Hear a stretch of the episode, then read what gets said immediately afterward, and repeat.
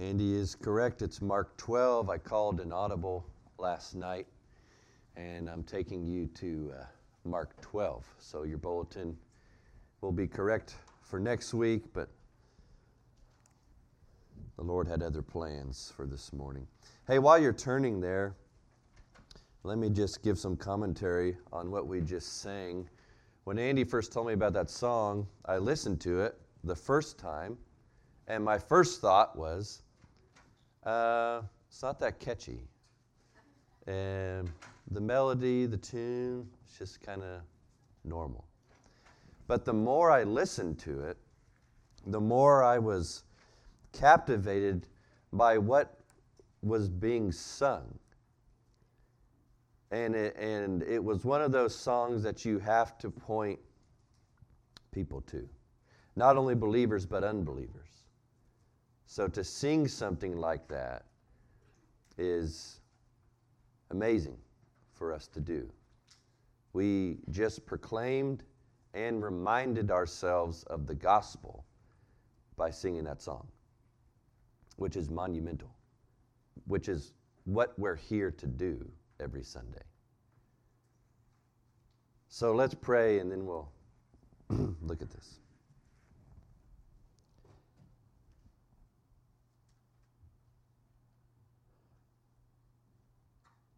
Father God, we seek your presence and your provision now. This is your word. We want to hear in spirit and truth as surely you speak in spirit and truth.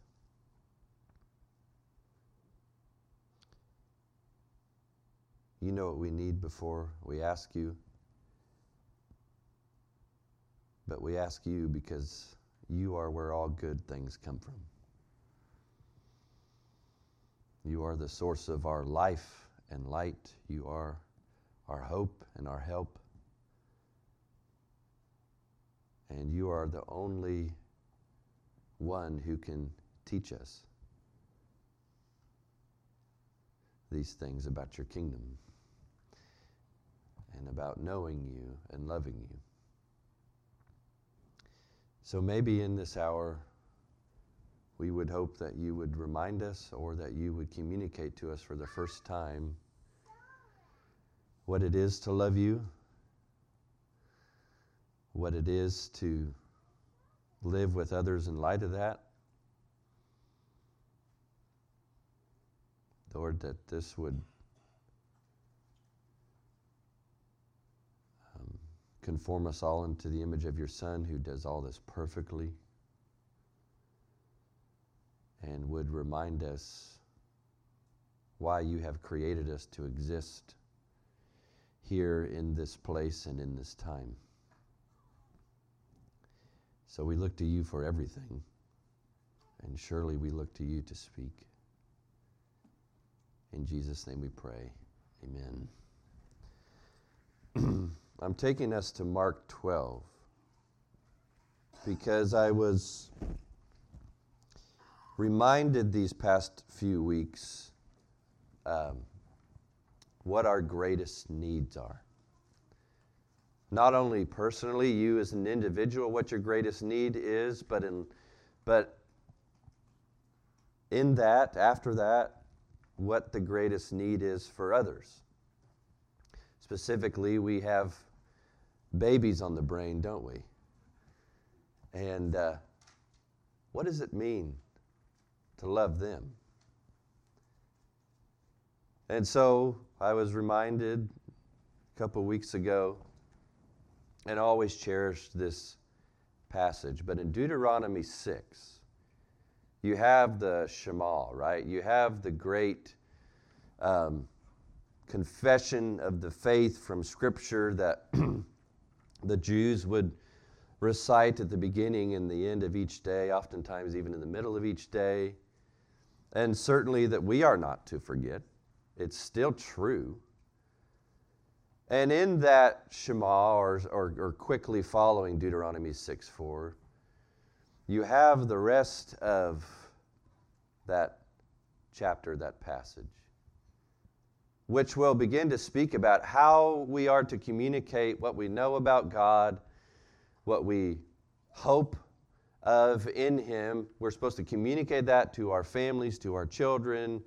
When we rise up, when we lie down, when we walk by the way, we are to love them by loving God.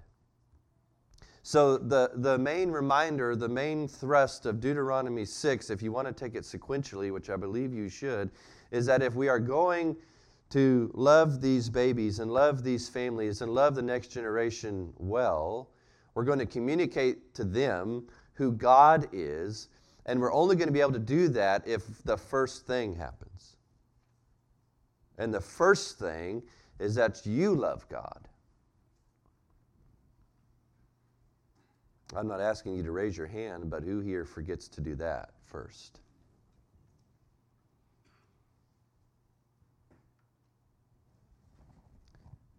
I do. I forget that the most important part or the very beginning of the day, or if anything good is to follow, then my devotion, my love for God must come first. It's not selfish. How do you have anything to give if you don't have anything to give? What is there that's overflowing if nothing's being poured in? And what I'm describing here is a communication, a relationship with God that we'll go back to the Sermon on the Mount next week to investigate as we pray to Him, as we recognize Him in prayer. But I'm asking if, if our relationship exists in a devoted, consistent way. You know, Andy and I were talking a couple days ago about baseball. Andy's a baseball player, or used to be. Yeah. And he said, you know, the difference between those in single A, triple A, double A, and those in the pros is consistency. That they all have the same skills. The pitchers can all throw high 90s, maybe 100. Everybody can hit a home run, 350, 450. They can all do those things. But who can do them every single time they go out to play? And that's just a small reminder of what God is calling for or using the scriptures as they've been preserved, using the church, using the brotherhood using scripture memorization to do is to remind us every day to be consistent in our relationship with Him as surely He's consistent in His relationship with us. The difference between your Christian life now, at whatever age you are, and your Christian life 5, 10, 15 years down the road is the consistency of your relationship with God. We grow by abiding with Him. We know by abiding with Him. We mature by abiding with Him. So if I've been called and tasked to lead this church, then I must remind you of the very same things that I have to be reminded of is the very most important thing that you do, especially as you're tied to us as a member, is love God. And that everything, really, the, the underlying reason for everything we do, especially as we gather on Sunday mornings or as we go to Sunday school, or as you make your way back on Sunday night, or as you find a midweek Bible study with the other brothers and sisters, the, the underlying reason for that is to hopefully enhance, remind, encourage, fan the flame of your love for God, and then everything else will move out of that. The reason, one of the reasons that Jesus pours his love into our hearts, not only just at the time of salvation, but every day since then, that one of the main reasons he does that is so that we would overflow with rivers of what he calls living water. And shouldn't people want to drink from that? The reason that he has left the church in this world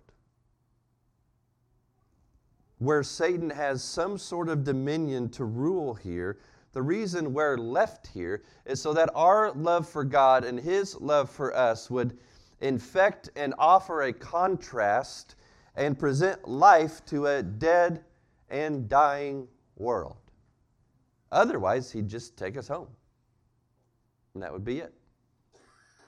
But we're called to work out our salvation with fear and trembling by remembering first what has taken place in salvation and living in the hope of what is yet to take place but is guaranteed to take place. And that everything in between is an unending flow of God's love for us. And unfortunately, we can't communicate that everything that happens from us is an unflowing river of love towards Him. But then again, He stands in contrast with us by offering that consistency of His loving kindness and patience and love and grace and goodness. So that we are presented with what it means to keep covenant with Him. And He allows us to grow in that until we're perfected in that. And He provides for us gifts and brothers and sisters to encourage us in that way. So let me say for a moment the, the past couple of weeks, those gentlemen that came from the Agros uh, program uh, did, did you a great service. They spoke truth to you. And it doesn't matter how they did it or in what style they did it. What matters is that they did it. And as I, as I watched, I got to be like one of you. And, and got to be encouraged and got to be reminded and got to be helped and brought back to why I am who I am and why I exist as a child of God, and then what matters according to that. So in Mark 12, you, you have a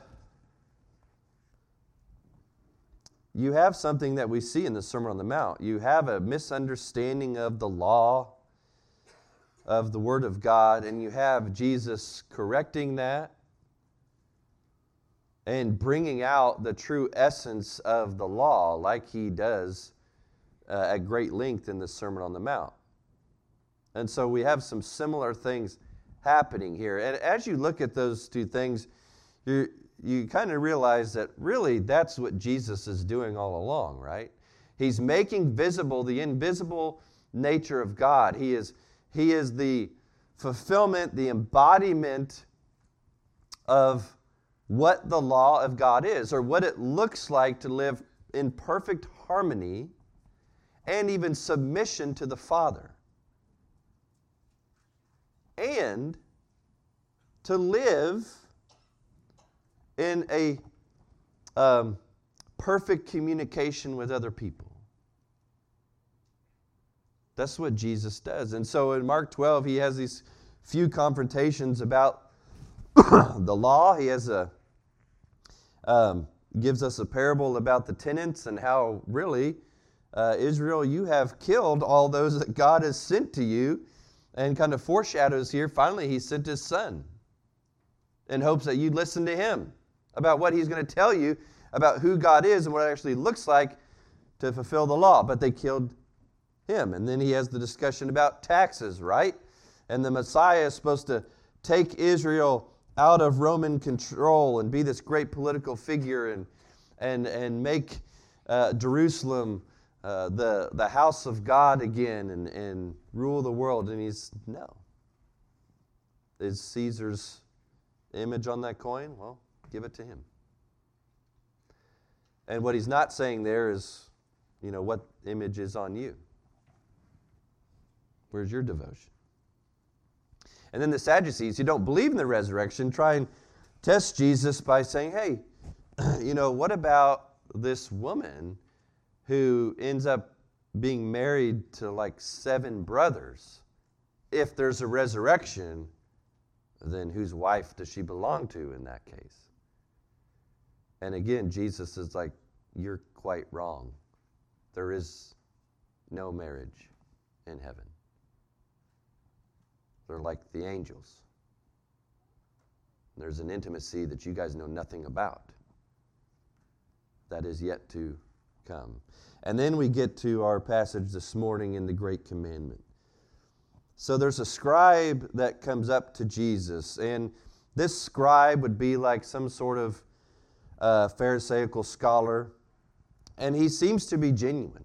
And I say that because the context of the whole passage points out that he agrees with Jesus about what the heart of the law is. And so I believe that he asks him a genuine question. He says, Which commandment is the most important of all?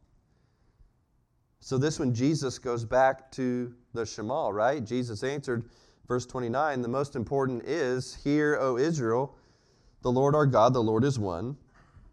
And you shall love the Lord your God with all your heart, and with all your soul, and with all your mind, and with all your strength. So, if you'd like to, go back to Deuteronomy 6 with me. And remember, the context of Deuteronomy is they are finally ending their time in the wilderness, those 40 years, and Moses is called to prepare them to enter the promised land. And they're to enter the promised land with some reminders, both of where they came from and how they got to where they are. And not only that, but now how they are to exist in that place that God has brought them. And that would be synonymous with God taking us from death to life, setting us free from the chains of sin and death, and bringing us into His glorious kingdom and while we are existing in that kingdom, there's a certain way that we are to exist.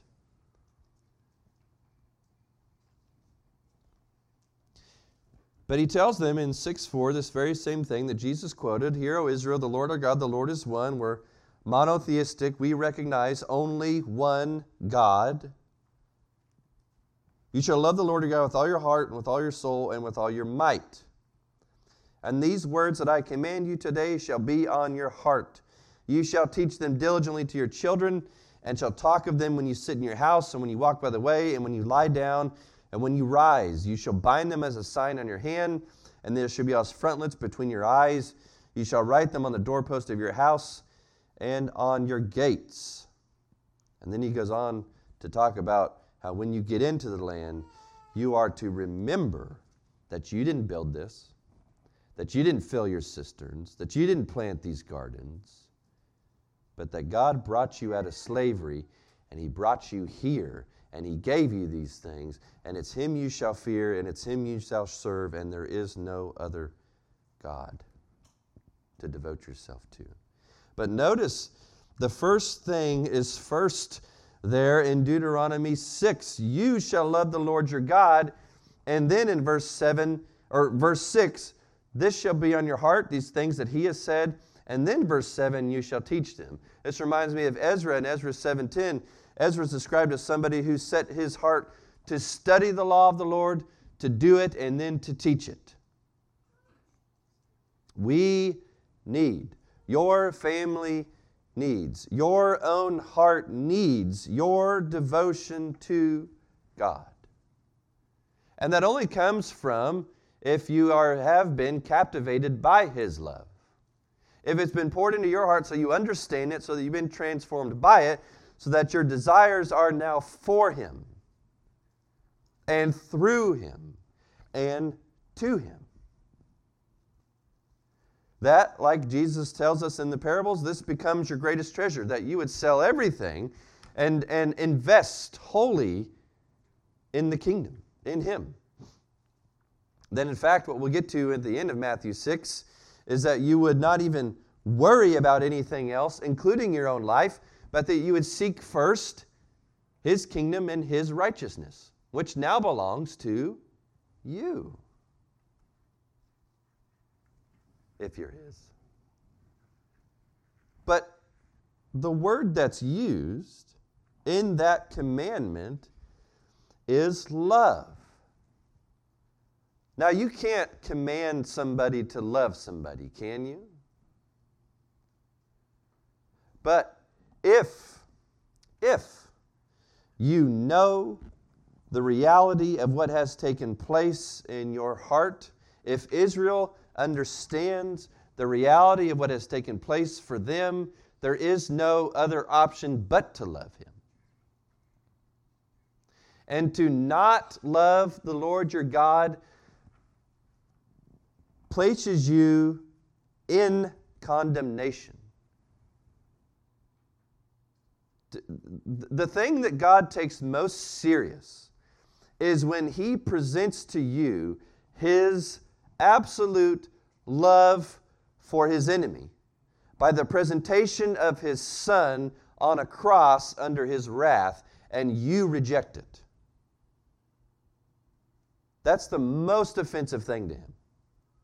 That's why Jesus says it'll be better for Sodom in the day of judgment than for you, Capernaum, because you were presented with the Savior in the flesh, the very love of God made manifest among you, and you said no. To not love God is to hate God. There is no middle. There is no being indifferent. We're, it's, it's black and white here. We're going to love him or we're going to hate him. We're going to remain his enemies or we're going to submit as his children under his grace and mercy. So don't let yourself be fooled. You're not just like okay with Christianity, but not really invested. You exist as an enemy in that moment. To know God is to love God. I was communicating this morning. I believe in irresistible grace. If He makes known to you His glory in goodness and grace and mercy, then the scales will fall from your eyes like Paul on the Damascus Road, and you will love Him. He is that way. That, that's who He is. There is no other option if you see him for who he is than to love him. While there's the opportunity. So, our efforts are to present to you what he presents to us. The, the, vis, the vision, the communication, the truth about him, not so that you'll be puffed up in knowledge, because then you gain nothing, but that you would be drawn in to love him more.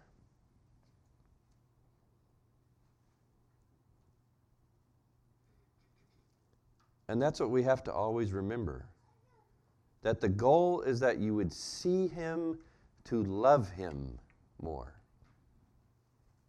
And that's the only way. You know, on the Roaring Glory is not too active right now, but on the front page of our website is uh, 1 Peter, 1 Peter 1 8 and 9. Though you have not seen him, you love him. What? How? Right? Like, how are we going to love somebody that we haven't seen, that we don't know? Though you do not now see him, you believe in him, and rejoice with joy that is inexpressible and filled with glory, obtaining the outcome of your faith, the salvation of your souls. We haven't seen him, but through the prophetic word, through his word preserved, through the apostles' word explaining him, we can know exactly who He is. And we can see through faith that, of course, the God that the Bible explains and unveils to us is a God that is worth of supreme love and devotion. If this is telling us who He is, why would we not love Him? Well, I can answer that as well. Because we're dead in our sins and trespasses, and we hate Him. No one seeks Him, no one seeks to understand. We all run from Him and desire our own way. But when you see Him, you love Him. And I tell people this all the time, and I've told you a thousand times, I'm going to tell you a thousand times more. If the goal of Satan is to keep unbelievers from seeing the glory of his gospel in the face of Jesus Christ, then what do you think will transform you and your love for him in seeing? The glory of his gospel in the face of Jesus Christ, the object of our faith. And in seeing that, First Peter tells us that not only will we love him, but will obtain the outcome of that faith, the salvation of our souls, which Paul tells us also in Romans 8 is a guaranteed glorification, which means that we will live with Him forever in the flesh. We do not present a faith or a hope that is mystical and only spiritual. We are looking to put flesh and bone on our faith. That's how you continue in the faith. As you're looking forward to what is coming. The greater the greatest reality. I was talking about the second coming yesterday with one of my sons and he said, "I want him to come, but I'd like to get to drive first." I was like, "Hey, I get that. There's a lot of things I'd still like to do, but we have to remember that none of that compares with the glory that is to be revealed to us. So, t- in, in our flesh, in our temporary state of being, we have things that sound really good that we'd like to do and experience, and that's fine. But we have to remember that that has to submit to seeing Him. That, that nothing else, no other thought can compare to that. That looking forward to that will keep you in the faith. And that God has provided all that we need to do that. So we are teaching you the Bible, the Bible, and the Bible. We are not trying to take you anywhere else but here. And if I try and make this word more palatable to, a, a world that is obsessed with moving images and, and luxury and the glory of the flesh, then you'll miss it. We have to present this unadulterated, pure, in its own form, only saying what God has said. And he says at the end of the book, Beware that you don't add or take away from this. This is it. So, then, if this is what presents to us the glory of God, which Satan is trying to blind unbelievers from seeing, because if they see it, they'll be saved, right? Absolutely. So that means as we know that, because we just told you, then opening this and looking here for Jesus is the way to love God. Sometimes people will say, well, yes, but we have to do things for God. And James will say, yeah, your faith without works is dead. We're, we're talking sequentially here. If you're, you're not going to move or be moved by his love unless you know it every day. Try it. You probably have, if you're like me. Go a day or two, or three, or four, or a week, or a month without his word and see how much movement there is for God in your life.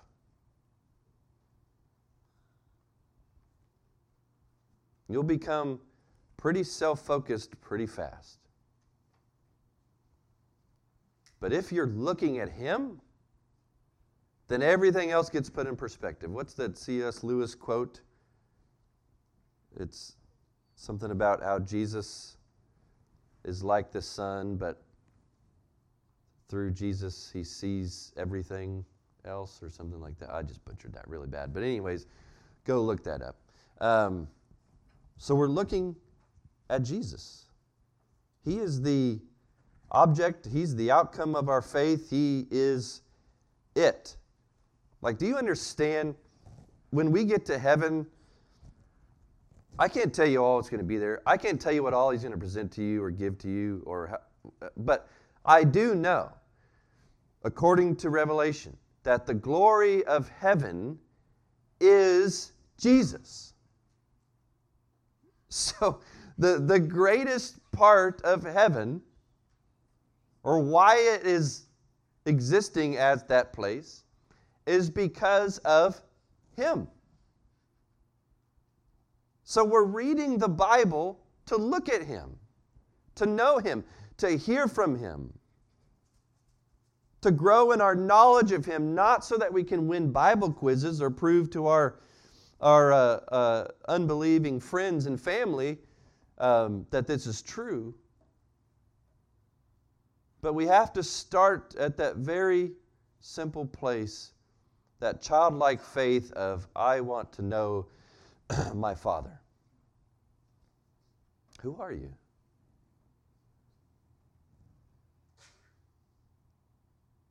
And, verse 30, you shall love the Lord your God with all your heart and your soul and with all your mind and your strength. The second commandment, most important, you shall love your neighbor as yourself. There's no other commandment greater than these. So, why it's most important for everybody around you, everybody that you encounter, everybody in your family, the next generation, that you first love God is because of this. 1 John 4, starting in verse 7. Beloved, let us love one another. Why? How? For love is from God, and whoever loves has been born of God, and listen to this knows God.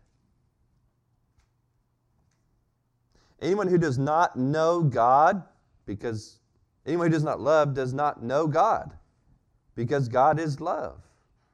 In this, the love of God was made manifest among us, that God sent his only Son into the world so that we might live through him.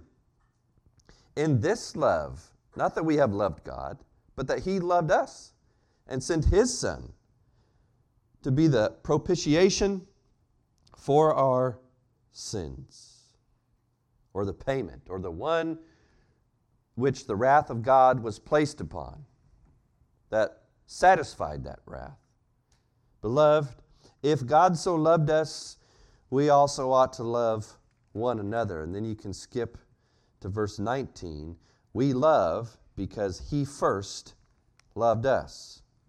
So there is a sequential thought, right?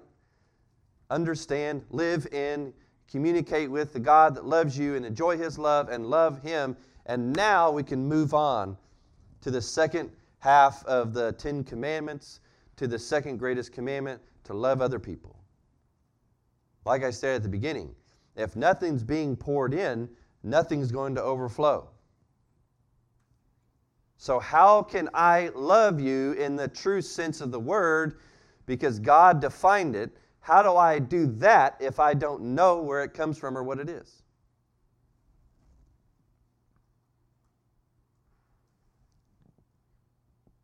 And he says it, uh, this, this commandment is stated in an interesting way.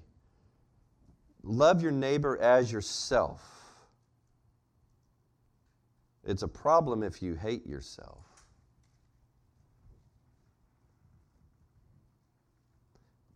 if God, uh, now I'm not trying to build self esteem here, but if, if God made you, there's a purpose and a plan, there's a, there's a written number of days, there's an image that you bear, there is a value upon yourself that you probably never really understand.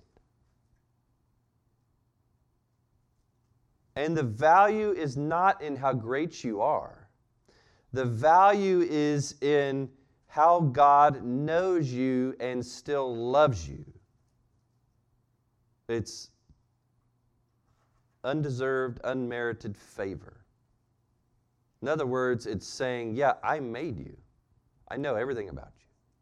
I know everything you've done. I know everything you will do. I know a word before it hits your lips. I, I know all your days because I wrote them in my book. And you're left saying, That's bad news because I'm wicked and disgusting and all this sort of stuff. And God's telling us He's not looking for us to be Him. He's looking for us to be objects of His love that communicate that His love is so transcendent and deeper than what we think of as love. By nature, and this doesn't even happen a lot of the times, we love that which is of our flesh. That's either things that appeal to what we like in human form or things that come from our flesh, like our children. And that doesn't even happen a lot of the times. We, we love selfishly to get something for ourselves, to fulfill some supposed need or desire of our own. And if that person can provide that, then I can let them in to give me that and when they're not giving me the other needs I have, then I don't need them. Now, does God not display that He loves selflessly? Did Jesus not come to serve and to save the lost? Did He not come in an unconditional manner that despite that you can offer Him nothing, He gives you everything? And what does that do to people that understand that? It transforms them. It creates a community or a royal priesthood of these holy believers who, who build one another up, who are not about taking, but are about giving and deriving joy from what they can do for you. Why does God go to the lengths that He goes to to display His love to the universe? Because that's who He is, that's the kind of love that He has. So, if we're going to love our neighbor as ourselves, we're going to have to remember who we are and that we don't seek harm for ourselves. Even in our own flesh, we usually seek to get good things for ourselves. Well, then place somebody else in front of you, and then you'll begin down that path. And that's a, that's a simple statement there. That's like uh, this, this will happen, right? There's no further extrapolation on this. It's just love your neighbor as yourself. It's that golden rule that we always teach our kids and that used to be taught in school, right? Do unto others as you would have done unto yourself. It's, it's a reminder that what, what do you hope would happen from others toward you? Okay, go do that to someone else. And it goes even further. Because as we remember the love of God, as we exist there first, then we truly know what it means to love other people. Loving is giving. Loving is selfless because God defines love. Love is for the building up of someone else. Love is, is for the betterment of someone else. Love is for the protection of someone else. Love is for the good of someone else. Love is 1 Corinthians 13. Patient and kind. Does not take a record of wrongs. Now, where would that come from? The love of God, who separates our sins as far as the east is from the west, who doesn't remember them anymore, but maintains covenant and loving kindness from generation to generation.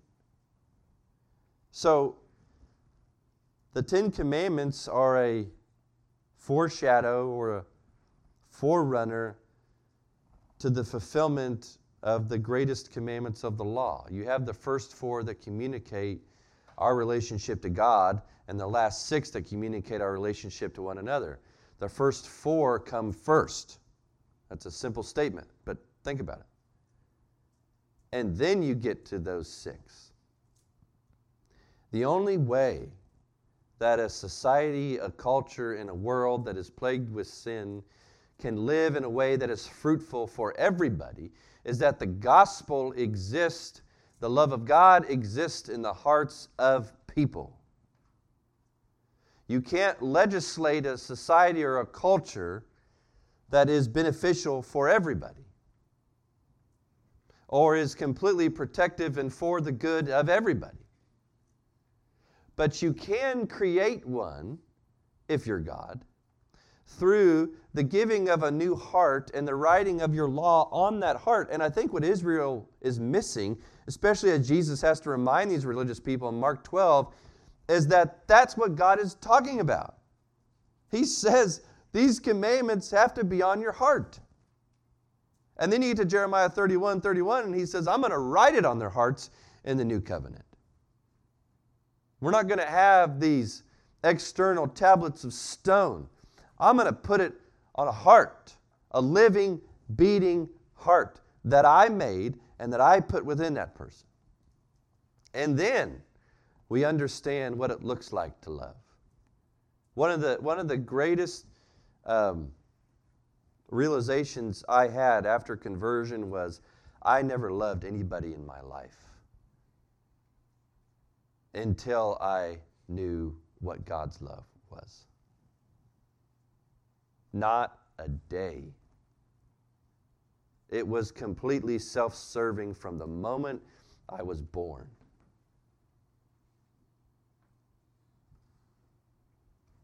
And Jesus says there's no other commandment greater than these. You understand the Jews had 613 laws that they had to remember? And how's the scribe respond to him? He says, You're right, teacher. You've truly said that he is one and there is no other besides him. And to love him with all your heart and with all understanding and with all the strength and to love one's neighbor as oneself is much more than all the whole burnt offerings and sacrifices. And Jesus saw that he answered wisely. He said to him, You are not far from the kingdom of God.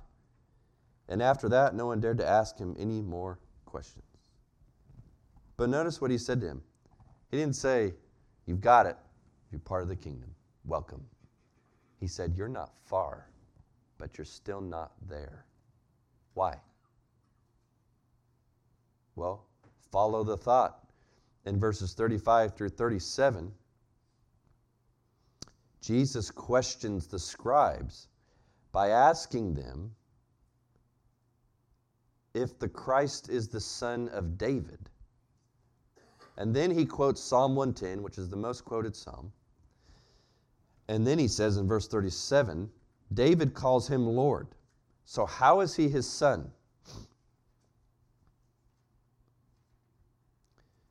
That scribe is not far from the kingdom of heaven, but he's not there yet because he doesn't know who Jesus is.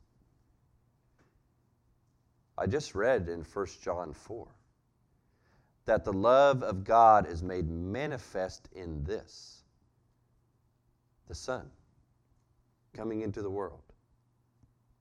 So we can talk all day long about loving God and loving our neighbor, and we can get really vague about that. You have to understand that the object of our faith is Jesus. If you don't get that, then you're not in the kingdom. If you, if you reject Jesus, then you're not in the kingdom. But if you see Jesus as the greatest movement or all of God's love, if you see Him hanging in a place because of God's love for you, if you hear him communicating to you the love of God, if you read about him exercising benevolent kindness and miracles because he's the love of God, then you are part of the kingdom. You understand what the love of God is.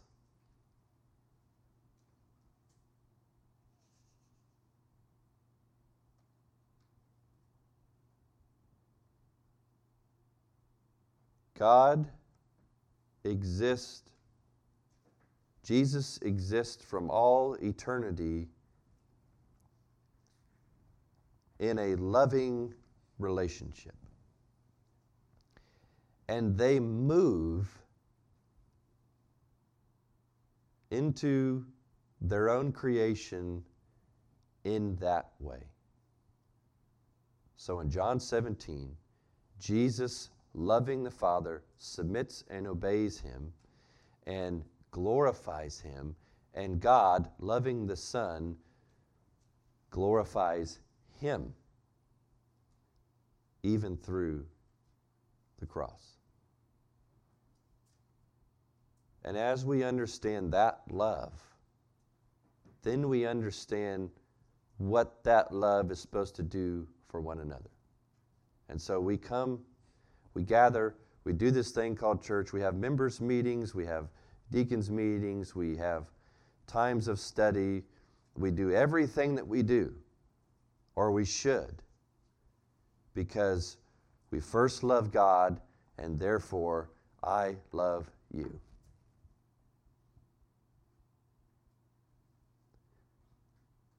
So we must remember the two great commandments because they drive everything. And my encouragement, just as we leave our time here now, is that that's what you investigate and that's what you study is the love of God. And watch what happens. I won't have, we won't have to create certain ministries or it, it'll happen. Respond to him in love and then we'll sing together.